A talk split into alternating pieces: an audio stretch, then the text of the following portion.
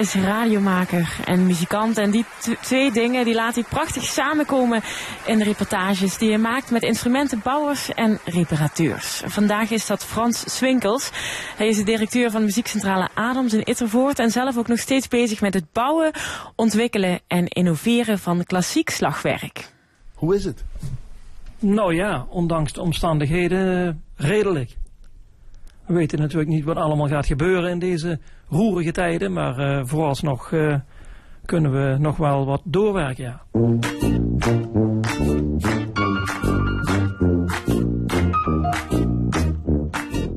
Hier in Intervoort, en omschrijf jij even wat je ziet hier vanuit jouw werkplek, Frans Swinkels. Vanuit mijn werkplek zie ik allemaal dozen staan, zie ik allemaal muziekinstrumenten staan, ik zie hout liggen, ik zie koperen ketel staan, ik zie gietwerk staan, ik zie heel veel onderdelen om slagwerkinstrumenten te maken. Dat zie ik. Mensen? Mensen uiteraard, uiteraard. Mensen, machines, auto's, van alles wat, eh, wat we nodig hebben om het bedrijf te laten draaien. Ja. Want hoeveel kilometer loop jij per dag hier allemaal zo als je het hele bedrijf zou moeten belopen? Ja goed, het is een oppervlakte van 35.000 vierkante meter. Maar ik blijf natuurlijk niet de hele tijd rondjes lopen, maar ik maak toch altijd tussen de, tussen de 8 en de 12.000 stappen per dag. Hoeveel mensen werken hier?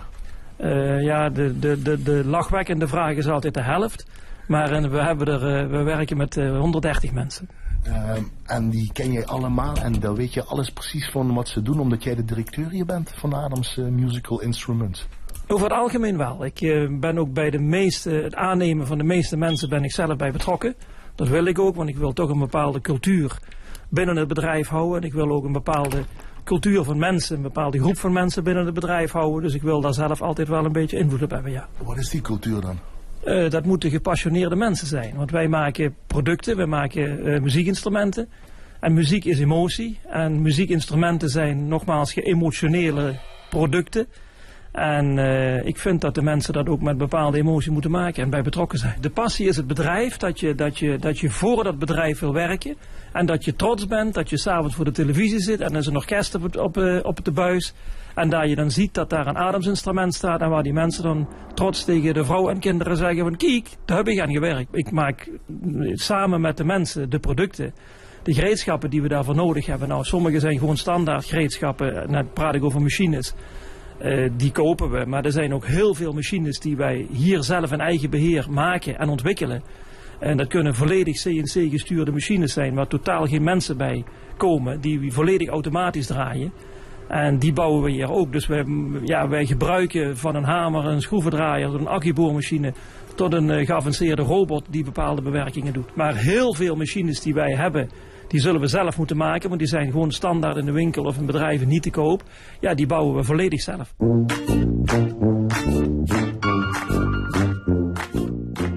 Vroeger was ik nog wel een beetje slagwerker bij de Harmonie in Heidhuizen.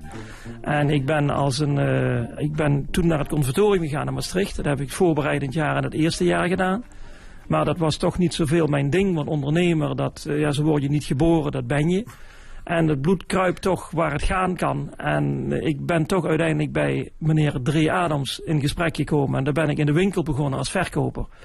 Uh, zo was ik al heel snel in de fabriek omdat ik een houtbewerker ben van origine en ik was slagwerker. En hij begon toen net met xylofoon en marimbas te maken. En dat was voor hem een perfecte match. En wij zijn eigenlijk vanaf dag 1 dat ik werkte, en dat is 1 juli 1988 geweest zijn wij samen uh, aan dat hele project begonnen en dat doe ik nog steeds. Is het belangrijk dat je wel iets weet, know-how hebt uh, van instrumenten in dit vak? Uh, vroeger zeker, nu misschien wat minder, want het bedrijf is zo groot gegroeid. Er zijn altijd wel in het bedrijf mensen die dat kunnen opvangen. Maar toen, toen ik begon werkte er twaalf mensen. En ja, dan ben je nog meer gepassioneerd met het product bezig. En dan moet je toch met die muzikanten waar je dan dagelijks mee te maken hebt moet je toch op een bepaalde manier kunnen communiceren. En dat kun je in mijn beleving alleen maar als je zelf ook weet wat het, wat het betekent om zo'n instrument te bespelen. Uh, waarom is het belangrijk om in contact te komen met muzici en muzikanten en mensen? Dat is het belangrijkste voor ons en dat is ook ons succes geweest. En nog steeds dat wij de muzikanten gebruiken, nee, niet gebruiken in de zin van gebruiken of misbruiken, maar dat wij samen ervoor zorgen dat de producten ontwikkeld worden en verbeterd worden. Wij zijn heel goed in produceren. Muzikanten zijn heel goed in het instrumenten gebruiken. Nou ja, die combinatie, er is geen betere combi dan deze. En wat gebruiken jullie dan tussen aanhalingstekens van die muzikanten? De ervaring. Uh, de ervaring en de, en de ervaring wat zij met onze producten hebben. Zij hebben, ze kunnen ervaringen met onze producten hebben. Dat vinden we fijn dat ze, dat ze die delen met ons. Maar we vinden het nog veel fijner dat die mensen de slechte dingen van onze instrumenten met ons bespreken. En iedere muzikant in ieder land en in iedere streek heeft zijn eigen idee daarover. Nou, als je allemaal die dingen nou eens samen in een, in een, in een emmer doet en je gaat daar met een roerstok doorheen, nou, dan krijg je geweldige ideeën en dan krijg je geweldige oplossingen. En wij zijn in de mogelijkheid en in de gelegenheid om die dan tot, ja, tot uitvoer te brengen. Op welke manier is ontwikkeling, het woord ontwikkeling van slagwerk belangrijk in jouw branche, in jouw vak, in jouw ambacht? Het allerbelangrijkste wat er is. Want als je niks ontwikkelt, dan heb je ook geen bestaansrecht. Je zal, kijk, een pauk gaat het mensenleven mee. Misschien wel meerdere mensenlevens mee. Dus als jij niks innoveert en je verbetert niks, dan heeft een orkest geen enkele reden om een nieuwe pauk te kopen. Maar dan is het toch toch al goed gemaakt dan? Is ook goed gemaakt, maar het kan altijd beter. Kijk, als je, ja, zo kan ik met een, vroeger waren we, waren we de gelukkigste mensen van de wereld dat we een draadloze telefoon hadden. En toen dachten we dat we de hele wereld aan konden. Nou ja, ik hoef je niet te vertellen wat je nu met je telefoon allemaal kan. Als je dat 15 jaar geleden tegen iemand zei, die, die, ja, die sloten je op, die verklaarde je voor gek. Maar een pauk blijft een pauk in wezen. Wat is dan die ontwikkeling dan? Een telefoon blijft ook een telefoon. Maar een, een ontwikkeling met een, met een pauk is dat die beter moet zijn in geluid die moet lichter zijn in gewicht, want de arbo komt daarbij kijken van ja, de mensen moeten een pauw kunnen tillen, op het podium kunnen tillen. Het bedieningsgemak, de pedaal waar je de toon mee verstelt, die moet soepel gaan, die moet blijven staan, die moet zijn toon vasthouden. Een fijnstemmer, die, waar je dus met een, met een draaiknop de, de, de toon fijn kan stemmen, dat moet soepeler gaan, dat moet niet teruglopen bij een hoge toon. Ja goed, daar ga ik allemaal in detail, maar er zijn zoveel facetten waar een pauk beter kan worden. En dat houdt in mijn beleving nooit op. En dat moet het ook niet doen, want als dat ophoudt, dan houdt ook het kopen van pauken op. Want waarom zou dan iemand weer een nieuwe pauk kopen?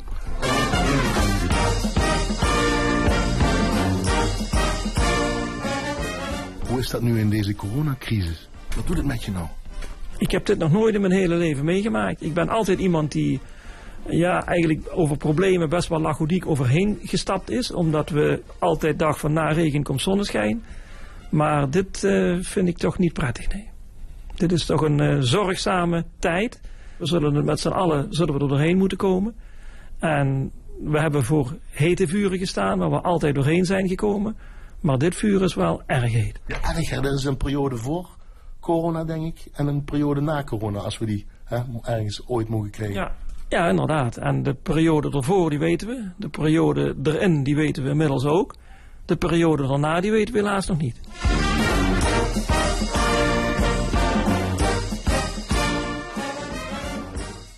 Jullie hebben een geheime kamer. Ik durf toch te vragen, wat gebeurt daar? Nou, we hebben een geheime kamer. Dat is een, geheime, een geheim gedeelte van een hal. Daar doen wij alle, alle nieuwe ontwikkelingen maken. Dan maken wij, hoe ze dat dan noemen, de nul-series. Dus dat zijn uh, ja, dingen die we uit willen proberen, die wij uh, ontwikkelen. Daar wordt een instrument van gemaakt. Dat gaat naar muzikanten toe, of wij nodigen muzikanten uit die dat gaan uitproberen. Die geven daar hun, hun opinie op, die geven hun mening daarover. Maar niemand zomaar in dus? Nou, nee, in feite niet. Goed, het is een gedeelte van, een, van het bedrijf, het is in een hal. Het is allemaal vrij groot. Als ik jou, met jou daar gewoon doorheen loop, dan zie jij daar verder niks. Het is niet dat dat allemaal heel erg eh, intiem en heel erg geheim is. Maar waarom is dat toch belangrijk om zo'n kamer te hebben? Dat is de, de kraamkamer van, uh, van, van het bedrijf. Dat zijn de eerste producten die, die, uh, die daar het, het, daglicht zien en die daar met, met boren, slijpen, lassen, brooien bij elkaar gebasteld worden. Altijd blijven innoveren. Want dat is de toekomst. Slaap je wel eens? Als een grote mens. Ja, natuurlijk. Ik kan dat heel goed relativeren en ik kan, dat is omdat ik het ja, ik doe het gewoon. Dat is een, een bepaalde natuur. Ik, ik doe dat niet uh, opgedrongen. Ik doe dat ook niet geforceerd. Ik doe dat gewoon omdat het mijn, mijn ding is. Ik ben daar ingestapt uh, eh, 32 jaar geleden. En ik ben met de dochter van meneer Adams getrouwd uh, eh, 27 jaar geleden. En ik vind dat nog altijd een, een van de beste momenten in mijn leven. Waarom zal je dit vak altijd blijven uitoefenen? Omdat ik dan nog geen moment met tegenzin dit gedaan heb. En waarom doe ik dat? Ik heb daar ja tegen gezegd. Tijdens ook bij een overname van het bedrijf in 2001. En als ik ergens ja tegen zeg, dan zeg ik daar ja tegen. En dan ga ik daar voor de volle 100% voor.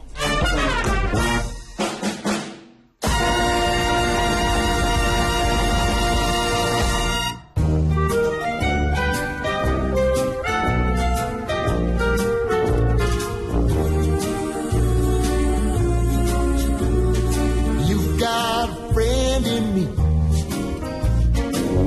You've got a friend in me.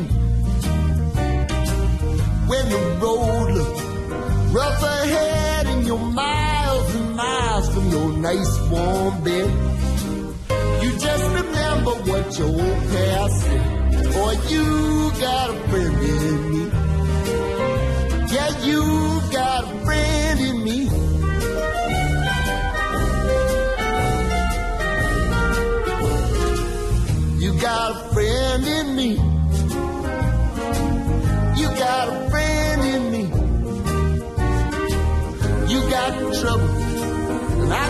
There isn't anything I wouldn't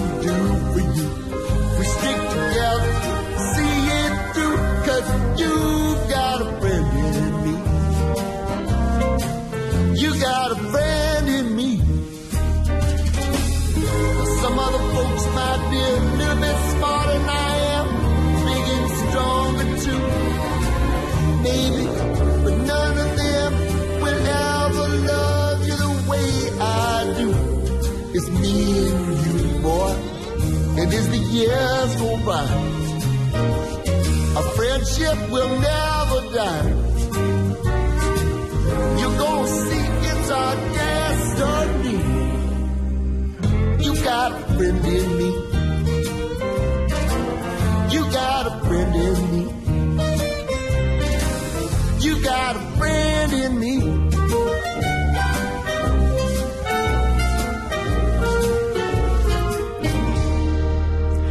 Randy Newman, You've Got a Friend in Me. Het moet een